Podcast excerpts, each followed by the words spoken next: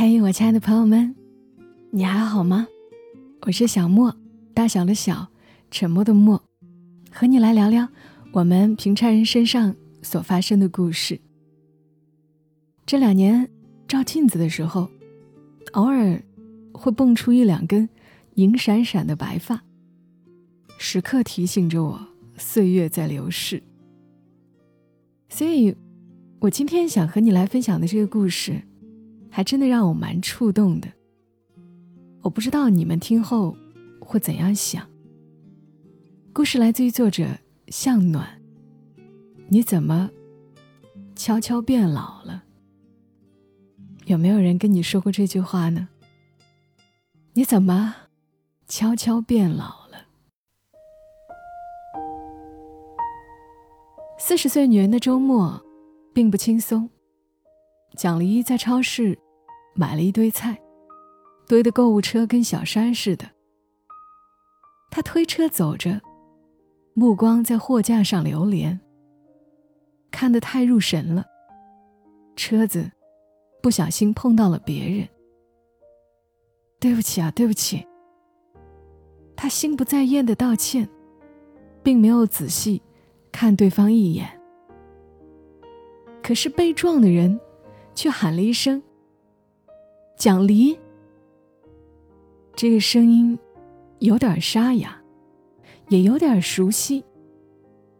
蒋离一下子愣住，有点像电影里的桥段，逛超市。遇到旧情人，还撞了对方一下，让人猝不及防。十五年不见，恍若隔世。站在对面的他，已经是中年人了，黝黑的脸，下巴有一层胡茬，发际线比以前高出不少。你怎么会在这里？出差。重逢后的第一句对话，平淡如水。找个地方坐坐吧。他提议。嗯，好。蒋离想起超市旁边有家星巴克，很安静，是个叙旧的好场所。他瞅了一眼收款台前的。一列列长队，果断的放弃了选好的那一大堆东西。在星巴克坐下来之后，刚刚的错愕感已经消失。他解释说，公司派他到这边出差，宾馆就在附近。回到阔别已久的家乡，他竟然水土不服起来，有些上火，嗓子都哑了。出来买药，顺便来超市买点东西。不想遇到了蒋黎，水土不服。一个人在自己的家乡，竟然会水土不服。当然，这也很正常。毕竟，他离开这里已经有十五年了。十五年前，他们还是一对情侣。他们是高中同学，大学也是。从校园开始的恋情轰轰烈烈。他胳膊上纹过蒋离的名字。蒋离为他留过很多年长发。本来以为在一起是顺理成章的事情，可是，他们大学毕业那年，由于一些变故。他家举家南迁，他没有跟家人搬走，执意留在了蒋离的身边。那会儿，他家在这边的房子已经卖掉，他租房子住，住的比以前简陋，找工作也不是很顺心。但是蒋离在他身边，这比什么都重要。两个人一起做饭，一起洗衣服。一起看午夜场电影，互相依靠着，也过了一两年蜜里调油的日子。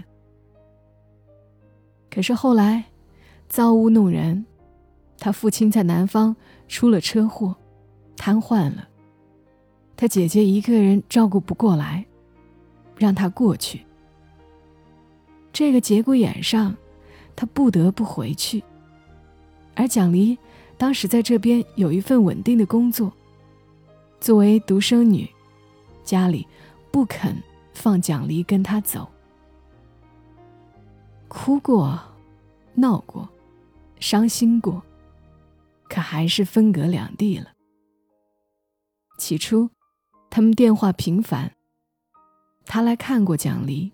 蒋离也去看过他，可是路那么远，车那么慢，去看他一次，坐了十几个小时的火车，还要转乘公交，颠颠簸簸。蒋离又有晕车的毛病，有一次，他请假去看他，在火车上丢了钱包，转乘公交车后又因为晕车吐得一塌糊涂。见到他时，哭得差点晕了过去。太难了，十五年前，距离还是个大问题。被相思之苦和旅途颠簸折磨了一年多，他们就分手了。和他分手之后，蒋离经不住家里人软磨硬缠，很快相亲结婚了。男方是个靠谱青年，两个人在一起，虽然没有多少浓情蜜意，找不到轰轰烈烈的感觉，却也相处融洽。时光太匆匆，一转眼就过了十五年。这些年，你还好吗？他问。还好，蒋离这些年过得还行吧，工作稳定，老公靠谱，生活条件尚可。有了两个孩子，日子虽然平淡，但也过得忙忙碌碌。偶尔也会想起他吧，可也就是想想而已。生活那么忙，哪有时间总是？追忆过去呢？你呢，也还好吧？蒋离问。两个人的对话像是礼尚往来。也还好，他说。父亲病了很多年，前年去世了。工作换了几次，现在这份比较顺手。八年前结的婚，孩子啊。七岁了，也是一段平常的人生啊。是呀，生活可不就是这样？无论在南方还是北方，普通人不就是要过普通日子吗？年少时，蒋离曾对他们的未来有过无数次构想，以为会波澜壮阔。可是。到了四十岁才知道，大家过的都是柴米油盐的人生。你平时工作很辛苦吧？脸上都有皱纹了。他说，话里没有挖苦，也没有惋惜，就是平静的叙述，就像爸妈说他：“你今天很累吧？脸色不好。”这样的语气，蒋离是老了很多，工作不算轻松，又带着两个孩子，忙得顾不上多修饰自己。他理了理头发，才想起出门的时候没有化妆，甚至没有认真梳梳头发。短短的头发，刚才被风一吹，一定很乱。分手后的十五年，他们再也没有见面，也没有联系过。今天的相遇，太突然了，一点准备没有。他在他眼里，一定很难看吧？都四十岁了，怎么能不老？蒋离说：“可你给人的感觉一直没变，声音、表情跟当年一模一样。他说：“他是见证过蒋离整个青春的人呐。也许在他的记忆里，蒋离一直是二十几岁的样子吧。就像他，在蒋离的记忆里，一直停留在二十五岁，意气风发。”深情款款。可是如今，坐在他对面的，是个脸上写着沧桑、皮肤不再光滑的中年人了。蒋离不禁感叹了一句：“不知不觉，就老了。尤其今年，皱纹长出来不少，白头发都冒出来了。”他看着蒋离。这么多年没见，你悄悄的就变老了。他当年曾经想，他们会一起变老，直到皱纹爬满脸颊。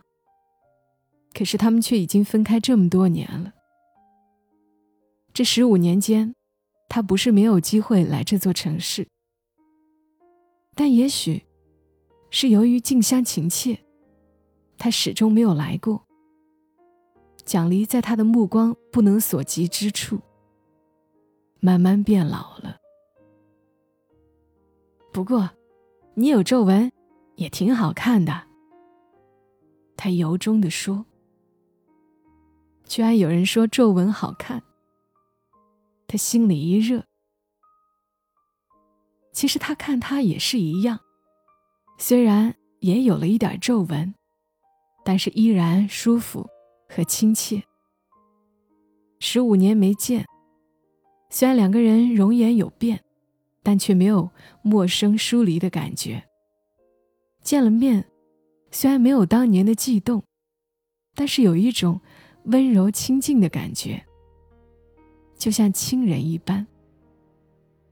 一个爱过的、相伴过很多年的人，纵然不会经常想起，但是也不可能忘却。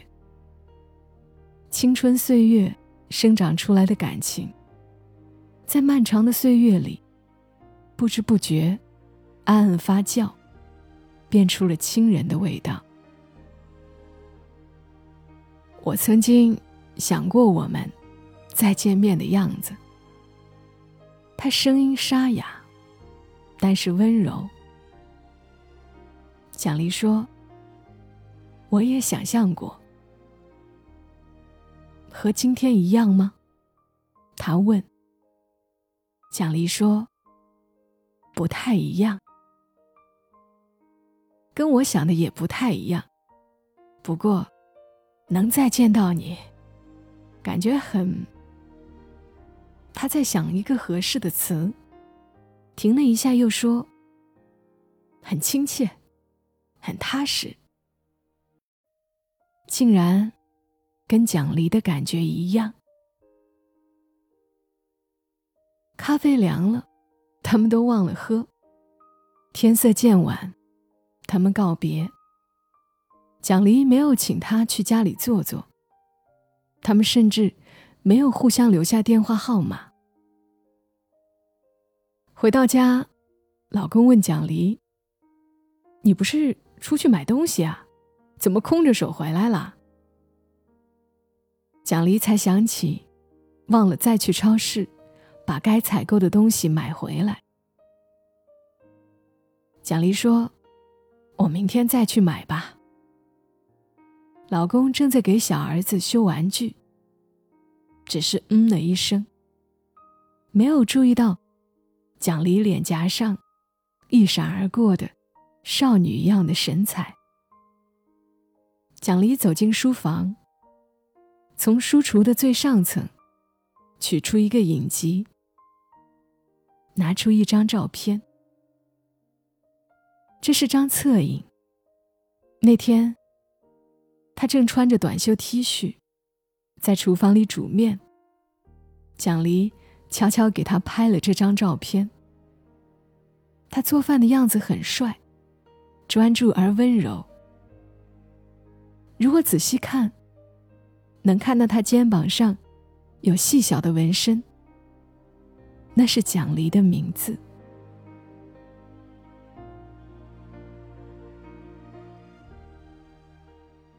好了，故事讲完了，算不得一个完整的故事，一个久别重逢的瞬间，又克制，又温柔，又遗憾，又不遗憾。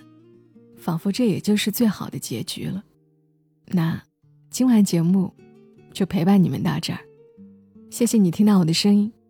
更多小莫的节目，可以在喜马拉雅上搜索“小莫幺二七幺二七”，大小的小，沉默的默，阿拉伯数字幺二七，找到我，还有我所有的专辑。